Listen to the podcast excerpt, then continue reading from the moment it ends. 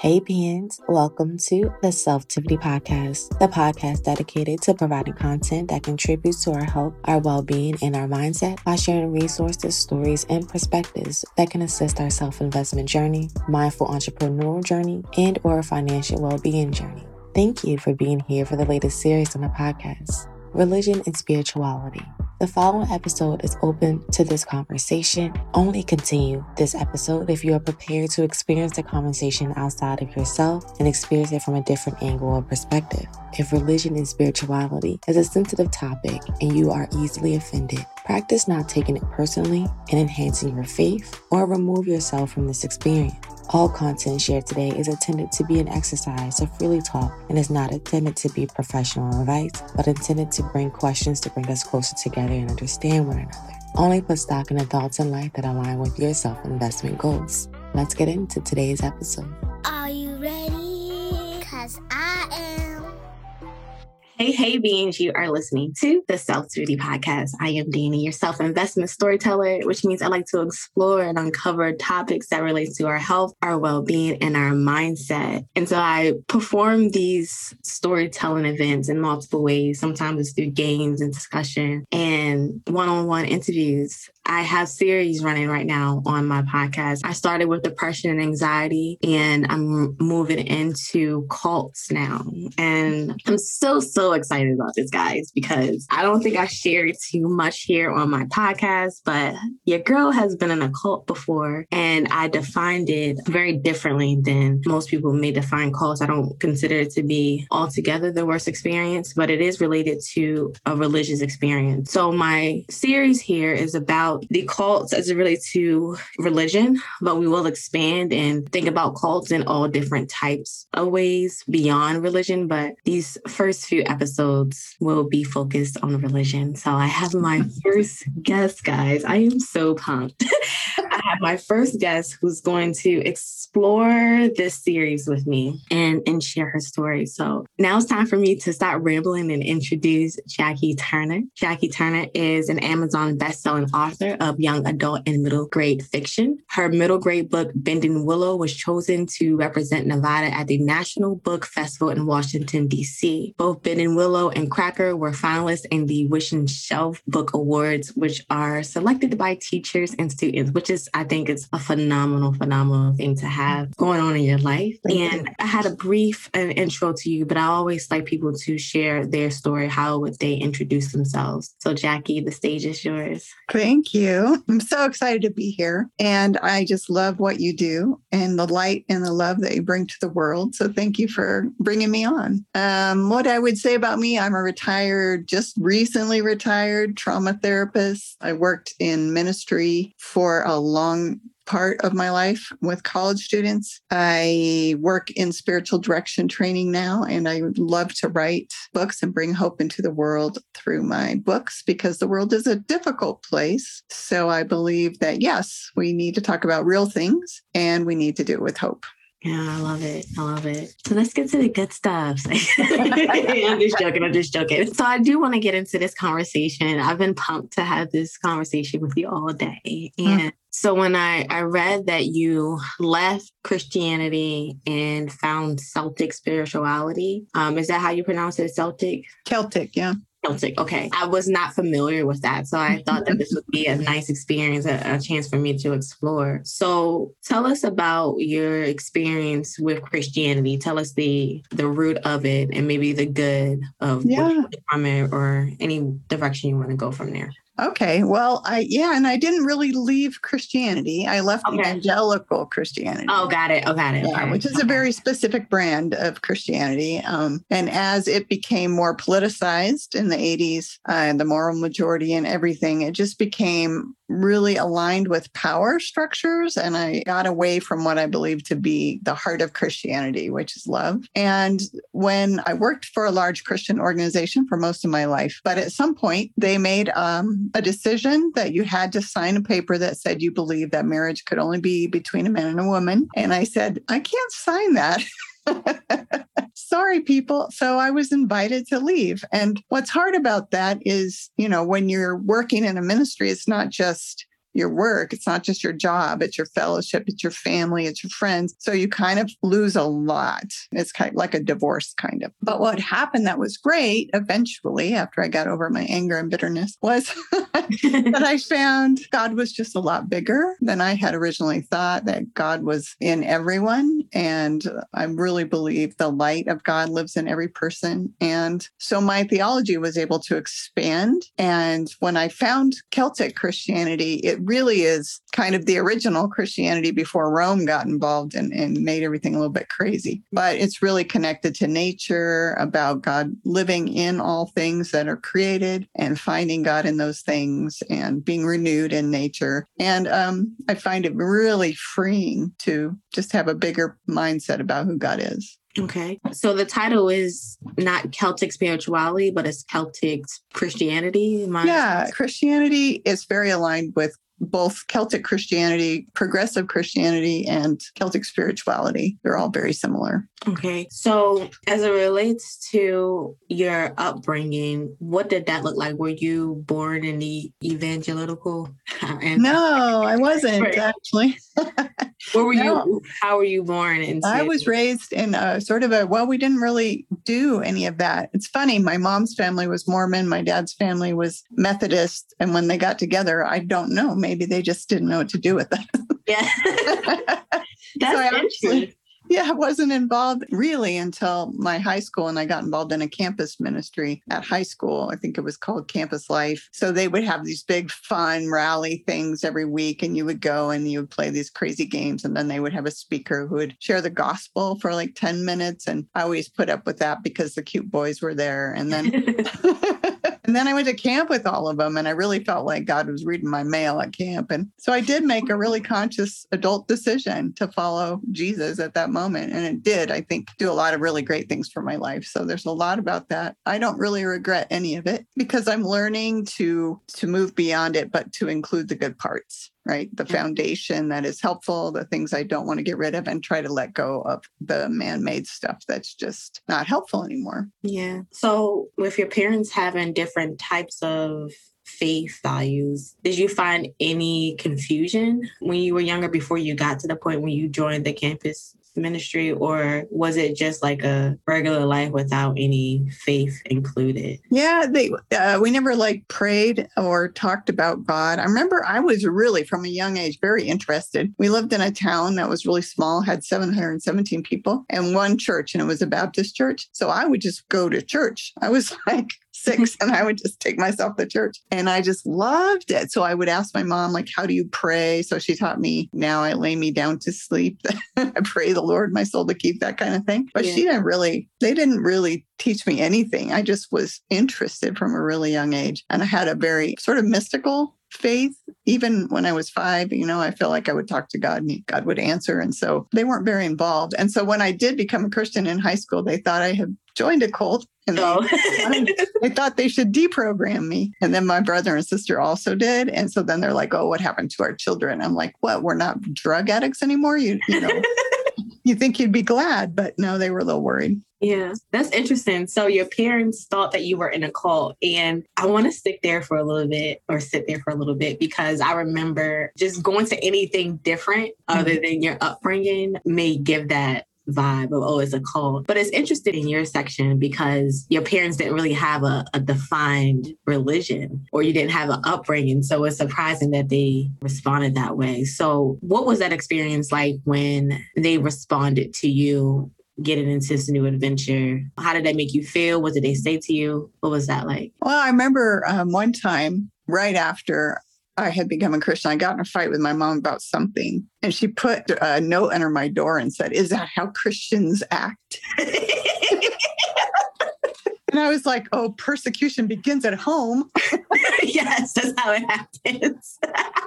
So yeah, they thought it was pretty weird. And uh, you know, when I graduated from college, I went to work for this organization, and my parents were like, "Oh, come on, you got four years of college, and now you're going to go do this full time." So when I met and married my husband, they're like, "Oh, finally, they're going to do something normal and grown up." And he came on staff with me in the same organization, and they're like, "What?" But eventually, they understood and were happy about it. But they really did not have a frame for it. You said that you were raised in a cult. So were you raised like from the time you were born in? in one? Oh no, no, no. I wasn't ra- well, technically I wasn't raised in the cult that I considered a cult. But with my definition of cults, I feel like I started out in a cult because cults are created with these communities and these thoughts. And the program was from family. And then from family, I went to Christianity. And from Christianity, I discovered a, a new type of experience, which was more extreme. It was it was extreme Christianity and some of the practices that we had there. But the way that I define cult is that it's just a lot of energy that we put towards something. And then we gotta like the word cult is like a play on the word of cult. Like if you, you get caught and tangled up into something. And there's a lot of mind control in a lot of the cults, and it could be good or bad if it's not leveled. So my initial cult as being a part of a family, that was probably a safe one, you know, because Mhm. I got all of these values, you know, I there was a ruler, you know,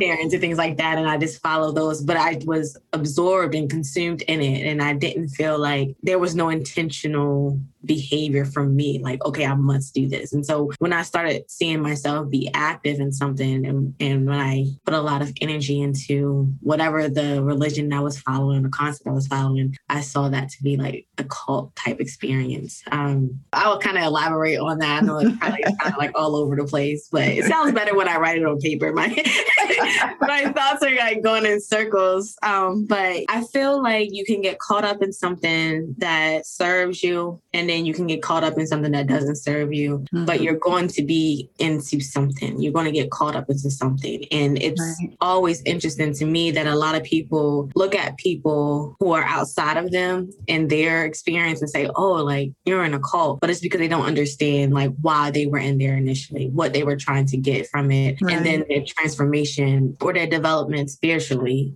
throughout that process. They just kind of look at it as something different from them. But there are a lot of things that you might not call a cult, but the same principles still apply to their behaviors towards that thing. Like sometimes I think about American sports and, you know, you know, this the the mindset behind it. It's like, well, yeah, that's Yeah. a cult too. you know, especially when it comes to team. It's like you're not on, you know, not for that team. In some cases, it can get really extreme. It could be fun and banter, but sometimes you see them get extreme. And Right. can get to that level where it feels like a call. Yeah. so when you got into your Christianity originally, what exactly did your parents tag as bad about it? Was there anything that stood out to them that looked like it was wrong? Or was it just because it was against what they've been taught? I think it was because they felt judged, even though I don't recall being judgy. I think they were like, you must think that the way we do it is wrong if you're going to go do it this way. And so I think they took it personally, but you know, it wasn't really about that. I mean, I was just heading down a really bad path as a teenager, you know, I was drinking and smoking a lot of pot back then and headed that way. And it's like, for me, it was actually a really healthy change to find people that had fun without doing all that. And I thought they should have been happy. but they, they were just really, you know, like, what's happening? But, you know, I'm older. And so it was back when the Moonies were doing their Moonie thing and a lot of cults were doing their cult thing. So, Oh, Yeah, I think cults out there. yeah, they were concerned. The way I see it now is that we grow through these spiritual stages, right? So when we're young, we're in a black and white phase. Everything is like David and Goliath, and there's a good guy and a bad guy, and all of that makes sense. And that's really appropriate when you're a kid. You need to know that there are good guys and bad guys. But as we grow spiritually, then we sort of move into this us and them place. And it's a really safe place to be when you're a young Christian. You know, they teach you how to study the Bible and pray and share your faith or whatever. It's like very safe and it's good for your spiritual development. But at some point, you got to break out of the us and them thing. And Mhm. that usually happens when you hit some kind of a wall, like Mhm. something bad happens, there's a death or a divorce, or you get fired from your job, like I did. And that forces you to look bigger, like your spirituality moves to the next place where it's more inclusive of other religions and other thoughts and other ways of being. And that just takes you to a bigger place. And then I think the spiritual growth just continues from there into deeper and more interesting places. Yeah. So how long did you practice the original Christianity that you Mm, probably 45 years. 45 years. wow. 45 years. And you mentioned that it just took them wanting you to sign that paper or was there any other elements that added up to you saying I wanted to leave? Well, when I became a spiritual director, and I don't know if you're familiar with those words because I wasn't when I became one, but it's like an ancient spiritual practice of sitting with someone and listening to them as they talk about their spiritual journey. So when I was working, I took a spiritual direction training course, and they really do bring in a lot of voices from the outside of Christianity. And so you're reading like ancient texts and interesting things that maybe I haven't been exposed to, and Catholic monks from, you know, long ago, and all these voices and Buddhist teachings. And so during that training, I think it began to open my eyes that there was wisdom in a lot of other places. And I was just more open. And then we got started having a lot of friends. Um, we call them our rainbow family on the LGBTQ spectrum or whatever you want to call it. And more and more and more of our friends, right? So then when my organization made that decision, I was like, that is not what Jesus would do. it's just a justice issue to me. You can't make this decision for other people that yeah. love. And so that was the straw that broke the camel's back for me. Yeah. Were there any other people with you with that decision to leave because of that? Or well, be, yeah, there were because I'm a writer. I didn't go quietly, so mm. I wrote a whole little booklet about that experience, and I sent it to everybody that I knew because I wanted to control the narrative about why I was leaving. You know, yeah. if you just leave an organization, everybody's going to start assuming the worst, like, oh, she must have had an affair or something. Yeah. I didn't want that to happen because I love mm-hmm. that organization. I love the people in it, and I wanted them to know why I was leaving. So I sent that to everybody that I knew so I went kind of loudly. and so then it was great because people that were LGBTQ that worked for the organization, they knew that was a safe person to talk to, or if their kids were, or if they just were having trouble signing the paper. So I had a lot of people coming to me and saying, Can I talk about this? Can I talk about this? I need to leave too. I think I'm going to leave. So it was it was nice to sort of be at the, you know, at the start of that and then be able to offer some help to people that were making that decision. A lot of people left. Yeah. So 45 years, you said that you love the organization and now you're leaving. So when you decided to leave, beyond writing about it, how did you deal with it and how did it feel when you left?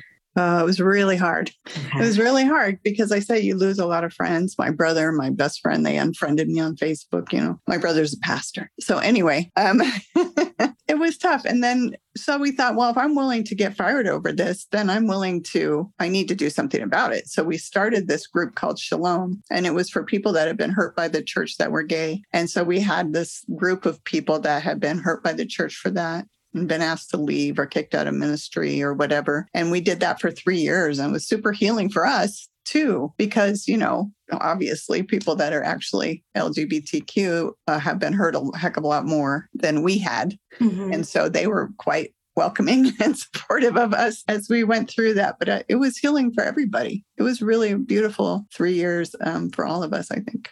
Yeah. You mentioned the LGBT community and that being like the primary focus on your dismissal. And you also related to, you know, Christ not being this way. Do you guys follow the Bible, right? Do you guys use the Bible as your primary? Mm-hmm. Yes. Mm-hmm. So when they made the statement that this is how they felt about the LGBT community, did they have like scriptures to back it up, or did they have a, a breakdown or understanding of why they were making that decision as it relates? Yeah, there's about six scriptures in the Bible that talk about men being married to women, and all of them can be looked at through a cultural lens and understood differently. But right now, for the church at large, most of them are sticking with those six scriptures. My gay friends call them clobber scriptures because they get clobbered over the head with them a lot. Yeah. But really, you know, I really honestly believe as people push back and as culture changes that people are going to start understanding those scriptures differently because there's only six in the whole Bible and yeah. they can be interpreted different ways. Yeah, the Bible is an interesting book and how it's been distributed in different formats and different languages and, and different sentences to say something different mm-hmm. always always highlights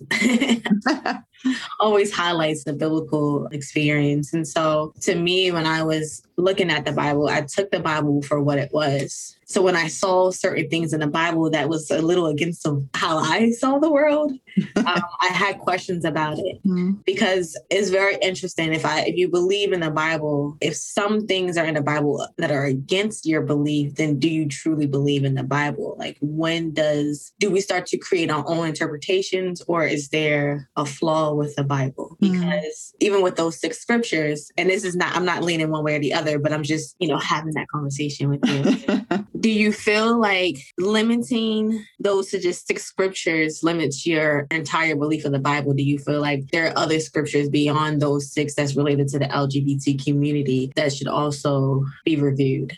Well, I think the whole Bible, you know, constantly needs to be reviewed because some of it's poetry, right? Some of it's um, analogy, some of it's story, some of it's letters. It's it should be read in the context of what kind of literature it is. Each part of it's different, and some people try to take, you know, an analogy or a metaphor and say, oh, you know, like this is the truth, like you know, the world being built in seven days, right? Yeah. That's a beautiful metaphor, but it's not like scientific the Bible's not trying to be scientific. So things like that, we need to look at the culture of the time. If you think about all the things in the past that have been justified from the Bible that we now know are wrong, like slavery yeah. or like, you know, women needing to be silent in church and all these things, it's like over time you realize, oh, that was written to a very specific culture and maybe it had a very specific cultural meaning that we don't have now. And so, yeah, we, as the world changes and evolves, we do need to relook at that. I think there's a lot of wisdom in the Bible, but there's also things that we cannot apply today to ourselves. Yeah. Um, if we did, I mean, the whole book of Leviticus would be like, okay, you can't eat, you know, milk and meat at the same time. I mean, it's, yeah. there's a lot of things. If, if your teenager's acting up, you got to go stone them. Yeah. I mean, you know, we don't do that. Why don't we do that? Because it's not okay. That's interesting that you um, put it that way. I never really thought about it that way because you know, the scriptures in the Bible, it kind of reiterates that, you know, the truth is the truth and that God doesn't change, you know, but then you often see changes in the Bible. So in some cases, it, it, does start to contradict itself. And some people will tag that to, you know, not understanding the Bible. But if it's a living Bible, then it seems like it would be rewritten over and over again. Like, mm-hmm. so there's the source based on what I'm hearing from you, there's a source like that was related to that culture. So is the Bible, if we're changing as a culture and we're no longer in that culture, do you believe that we should be rewriting the Bible based on these hmm. I don't think we should be rewriting. I think we should be understanding it differently. I don't think all of it applies today in the way that it applied when it was written. But there is wisdom in it. There's a lot of beautiful wisdom in it, but we just need to understand. Like, for instance, it's just safer for me just to look at what Jesus did and how he lived, right? He was kind, he was loving, he was a justice man. He only yelled at the people who were, you know, taking religion to the extreme and not letting people come to God. He was that's what he got mad about. He got mad at people who were keeping the marginalized away from him, right? And he showed us the way to live to love, to serve. So to me, it's like, let's just do that. Mm-hmm. If we spend our life just doing that, that's a good life. Yeah. So now that you said that it was hard to leave and you know you mentioned the isolation, what helped you move forward and how did you end up with your new spirituality? What was that journey like? I think what helped me most was other people that were also going through what you might call deconstruction of their faith and just the permission to do that. Plus, a lot of wonderful books of people who have gone through this similar process and have come out of evangelical Christianity to rethink things. And yeah, I just have read a lot and then I meet now, I have a great small group of people who are also going through their, I don't know what else to call it, but deconstruction. And we do life together. We have food, we share stories, we help each other. We sometimes do spiritual things, but it's not in a building, it's not a church. It's very free form. It really meets my needs right now. Yeah. So when it comes to cult, the word cult, do you feel like uh, if there's anything related to the definition of cult, or would you think about cults that could be contributed to your first experience, or do you feel like it was just a regular religion? I think that there are elements of cult experience in a lot of churches, uh, you know, evangelical churches specifically, especially now that they've aligned themselves with the far right politically. And it's like so far from what Christianity is about. It's all about power instead of love. And uh, it's like if you don't believe this, then you can't be a part of it or there's something wrong with you. And that's very cult like. When people say you can only believe one way or there's only one way, or if you can't do this, you don't get to be with us. I mean, those are cult like statements, right? And some that's happening in some churches. Mm-hmm. Thankfully, I haven't been a part of a church that's that intense.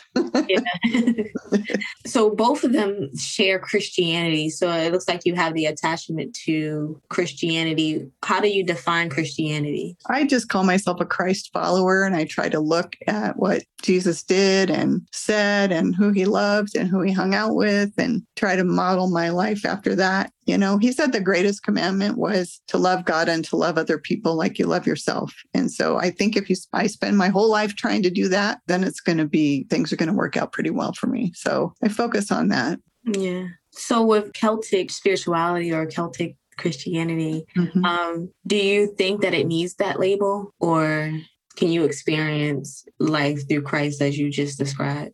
Or does yeah. that label help? That label is helping me right now just because the way they talk about theology is helping me. For instance, I grew up in a Christianity that said, you know, babies were born in sin. Mm. And, and uh, Celtic Christianity say that babies are born in blessing. So there is no original sin, mm-hmm. something that you have to overcome. You're born beautiful and perfect, and God is within you. So that's like a theology that helps me have better words for my experience. I mean, that's how I experience babies. They're beautiful and perfect, you know, and uh, the idea that God lives in everybody and you look for that light. If we walked around looking for the light of God in everybody, wouldn't the world be a better place? You know, and I love that they say that, you know, not that everything is God, like trees aren't God, but God lives in everything. So I can be with a tree and I can spend time with a tree and I can experience God through the tree. And it really helps my soul. Yeah. So for me, I find myself closest to God often when I'm in nature. Hmm. So those parts of Celtic Christianity really help me a lot. Yeah. So, with Celtic Christianity, how long have you been experiencing this new oh. Not that long. You know, just the last couple of years, I've been reading a lot. It comes out of Scotland and Ireland. And when Rome came in and tried to make everybody do Christianity, in a more legal way. Like, you know, you had to be a Christian or you can be beat up or whatever. the Celts said, no, we're not going to do that. We're going to keep our faith the way it is. And so they kind of hid from the Romans and they kept their faith, what I think of as more pure, just love and kindness and things like that. Yeah. Uh, how do you define religion? What is religion? I think religion's man made, that, you know, people have trouble with the ambiguity of not having rules, like you said. And, you know, we need structure, we need rules. So it's natural for people to put a lot of rules around their religions. And if you're good at following rules, then you're good at your religion. But um, I tend not to be very good at following rules. Do you feel like the Celtic Christianity has less rules? Are there any rules in there? I don't think there are any rules. yeah. I, I guess, you know, they're more like guidelines, like love God, love each other. That would be a guideline. But obviously, there are moral things, you know, don't kill people, stuff like that. Just normal ethical, moral things, but I don't see any rules. Okay. So standing outside of yourself, you know, just being someone who would be looking into your life right now, do you feel like anyone maybe closer to you, maybe your family or friends not related to Celtic spirituality would see any cult like experiences in you practicing this now after leaving the original Christianity that you were involved in? Um, I don't know if they would think of it as cult like, but they would definitely. I've had a lot of people say, you know, Jackie's left the faith or she's on a slippery slope. that's a word I hear a lot. You're on a slippery slope there, you know, that I'm not a Christian anymore. And that's not really true. I feel like I'm closer to God now than I've ever been. And I love my faith and it's just developed and grown and gotten bigger. But to people that are within that more specific way of looking at faith, they just probably think I'm pretty crazy. Yeah. anything that you that would stand out that you practice in Celtic spirituality that someone would see and say, okay, that's weird, or you not make a connection outside of yourself because you see it all as good? Oh, they probably think it's weird that I love trees so much. I live in the desert. Oh, so yeah. I actually have to drive a couple hours to go hug trees. And I do that about once a month. And I love to be in silence and solitude and just listen to nature. And um, I really feel full when I do that. They probably think that's weird, but Yeah. it works for me. I like it. Jackie, I definitely appreciate you sharing this experience with me. And I know originally we talked about two different topics.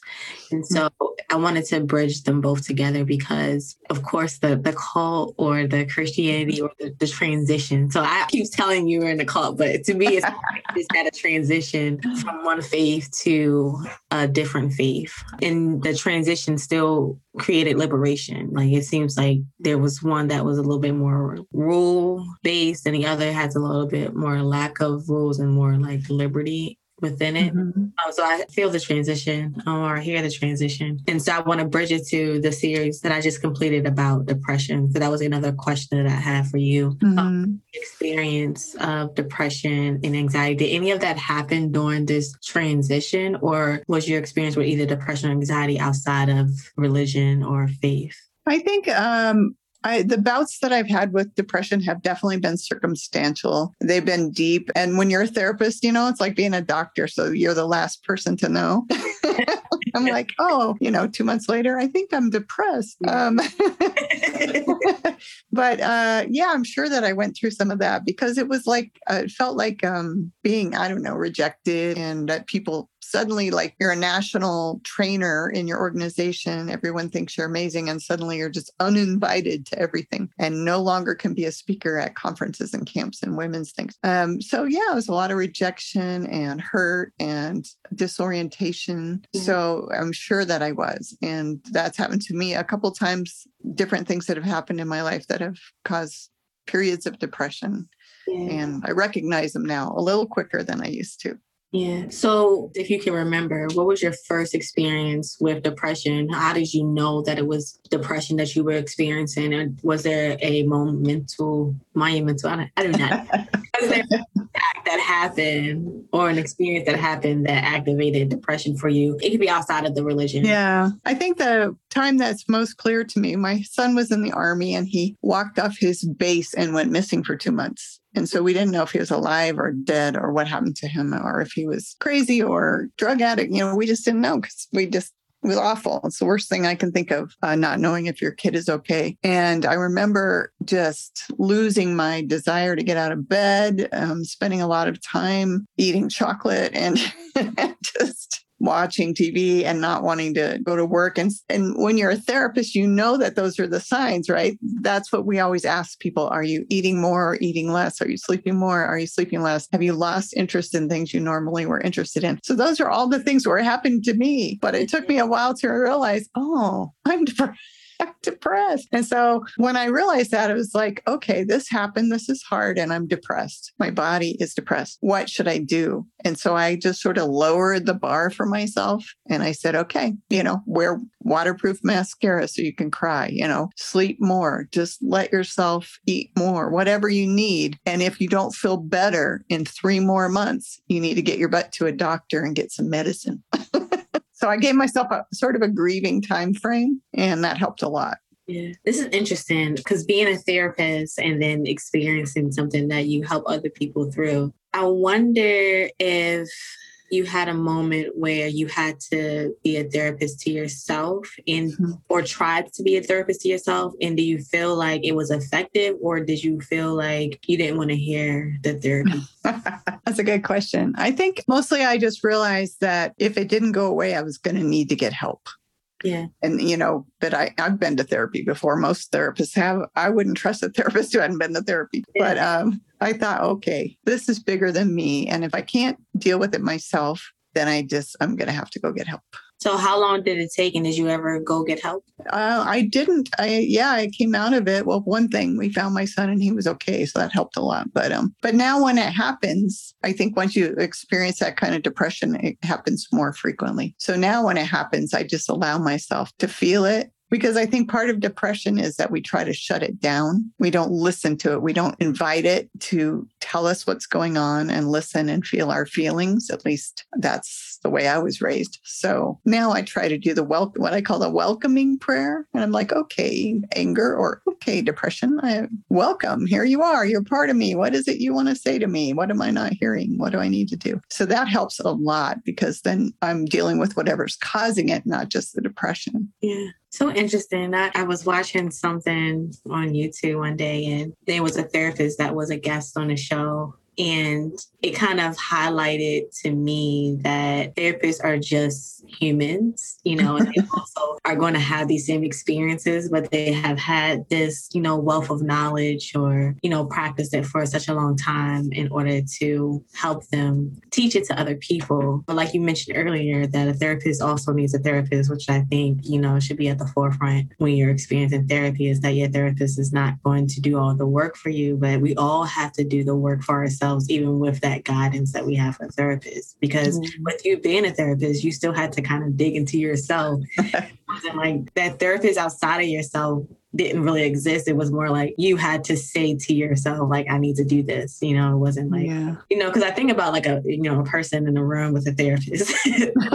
it's you and yourself, you know, and it's like, are you listening to you as a therapist or are you listening to you internally, trying mm. to help you through that process yourself? I think it kind of opens up the discussion if you know, people decide that they want therapy or not, is there a middle ground where if you are in the position to therapy yourself, that also as help just as helpful as having a therapist but it's like you know do it yourself.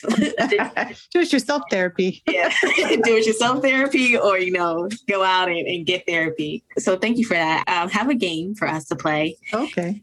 And um, because we're, we're leaving off on depression and you are a therapist i think this will be really fun. How you respond. So this game is called thought er and so it's the emergency room of thoughts. I am going to share with you this time. And my other games, I usually just kind of have a statement, mm-hmm. um, but this time I'm going to have characters and scenarios. And you have one minute on the clock for each scenario. So I'll, I'll share the scenario with you, and then you'll respond however you want to respond. You can go in the direction that the scenario is written, or you can kind of you know move it into the direction that makes sense to you. But you have 60 seconds. And so when you have 10 seconds on the clock, you can see this here, the, the listeners. I'm holding up a little a little marker to know that 10 seconds are on the clock for that scenario. Okay. Uh, and so do you have any questions about that? No, I'm ready. This is so fun. Yeah, so here we go. and here is the first story or scenario. And they all start off the same, just somebody's name. Hello, my name is. And they're sharing something with you, and you're going to respond in a minute. Okay. Okay. All right. Hello, my name is Dollar. I have suffered from clinical bipolar depression since the age of 16, and I think it should be treated as a permanent disability with full governmental support. 60 seconds on the clock. Jacci, how do you respond? Hmm, well, that's very complicated. Of course, I would have to find out their history and what medicines they've tried and what therapies have worked for them. I think that bipolar disorder can really be regulated between therapy and medicine. So I don't think it needs to be um, something that takes you out of your life. I've worked with a lot of people that have bipolar disorder and they've had very productive lives. So it doesn't have to equal a disability for a life. All right, next scenario. Hello, my name is James, and my depression is related to my obesity, but I keep eating because I'm depressed. What's wrong with me? 67 mm. o'clock. How do you respond? Well, that's a very circular problem, right? That we all have. I'm a depressive eater myself. um, yeah. Well, I guess I would work with James to try to uh, look at what's underneath the depression, what's causing it, because it's not always going to be about the weight. As a trauma therapist, I believe a lot of, of weight gain uh, is related to unhealed trauma. And so I would probably do some EMDR with James and help him deal with the trauma that's causing his depression and his need to eat. All right. Next one. Hello, my name is Bria, and I think depression and anxiety are made up concepts. 60 seconds on a clock. How do you respond? Well, depression and anxiety are real. One, depression is about the past, anxiety is about the future. So people are depressed because of something that's happened generally in the past, and they're anxious because of something that hasn't happened yet in the future. But, you know, if you don't want to believe that, honey, that's okay. that was cute. All right, next one. Hello, my name is Blue. I've been stuck in a relationship for four years and I can't get out. It's causing me depression. How do I escape? 60 seconds on the clock. How do you respond? Well, I would definitely want to know more about why they can't get out and what is bad about the relationship. It's, you know, is it abusive? Uh, is it, are you dating a narcissist? Uh, you know, what's going on there that's keeping you afraid to leave? Do you not have the resources financially? I would just need to, a lot more information about that to try to make a plan to leave would, you know, would be important. All right. And last one. Hello, my name is Rio, and I just left a cult. I don't believe in God anymore. I don't exist. I feel empty. How do you respond? You don't exist? Is that what you said? Mm-hmm. Wow. Well, I would say welcome. I'm glad you're here. And um, I want to hear all about your experience. And I want you to know this is a safe place to tell me about it. I have no expectations for you and I have no judgment for you. And your experience is 100% legitimate. And I can't wait to hear it and walk through it together. Awesome. Well, you have just got through another self-activity shenanigan. oh, how fun. That was really fun. Listening, these are impromptu, and everyone that comes on the show has no idea what scenario or question or opinion that I'm going to present to them. So I'm always impressed that everybody's just so good. so good at responding on and with the, the timer too. I would be like, uh, uh, I don't know. but thank you for sharing your thoughts with us. And I want to now have you share with our listeners your self-activity statement. For those who are listening for the first time, a self-activity statement is my version of an affirmation, but there's nothing new under the sun. It's just the way that So there is your affirmation. What are you trying to affirm in your life or this day, this week um, with your passion? And then couple that with a support and action. How do you support that statement? I mean, that goal that you have, that affirmation that you have. So, Jacci, mm-hmm. what is your self statement? My statement is my life goes well when I get out of the house and get outside in nature. So, my activity is take a walk. Yeah. I like it. Simple, simple and very clear. I love it. And that's the goal, right? If right. we can start doing these behaviors we know that we can attach ourselves to, then those affirmation can become more realistic. I want to be a millionaire. So what is your behavior towards that? You know, or do you have lottery? right, right. Uh, well, Jacci, it's definitely been just been awesome. You know, mm. having you share, invite all these different elements. You were able to like hit a lot of different points that I wanted to hit as I transitioned from speaking about anxiety and depression going into this call series. So thank you for you know sharing your story about your transition and then thank also you. your expertise as a therapist. So we got a whole bunch here. Yeah, we did. We did your good. so it's just a lot of things going here that you know we definitely can take away from you, especially because you you have the expertise, and but you also have stories like a human. You know, like any other. Mm-hmm. So being well versed in therapy, but also having experiences that your clients would have. You know. Mm, yeah. Uh, I think that's beautiful. And I like to reveal things like that because it's almost like we separate ourselves from people because of their expertise. But, you know, some people can be an expert in the field, um, and some people can be an expert in the experiences of life, you know, that yeah. degree. Right. Um, we all can learn from one another. So I definitely appreciate you um, being open to this conversation. How can people connect with you? Uh, what are your outlets, your social media? Your websites or anything that's going on with you right now? Well, my name is spelled funny. So it's Jacci Turner, but it's J A C C I T U R N E R, Jacci Turner. And really, I am on almost all the social medias, and you just have to look at my name. Oh, um, you. go on Amazon and type in J A C C I Turner. You'll find all my books. There's 14. And if you want to go to my website, it's jacciturner.com, and there's free books uh, that you can get from the website too. So So pretty much you can find me on TikTok and Facebook and Instagram and Twitter and all those places under Jacci Turner. Jacci, you are so cool. You're on all the social media. I cannot even.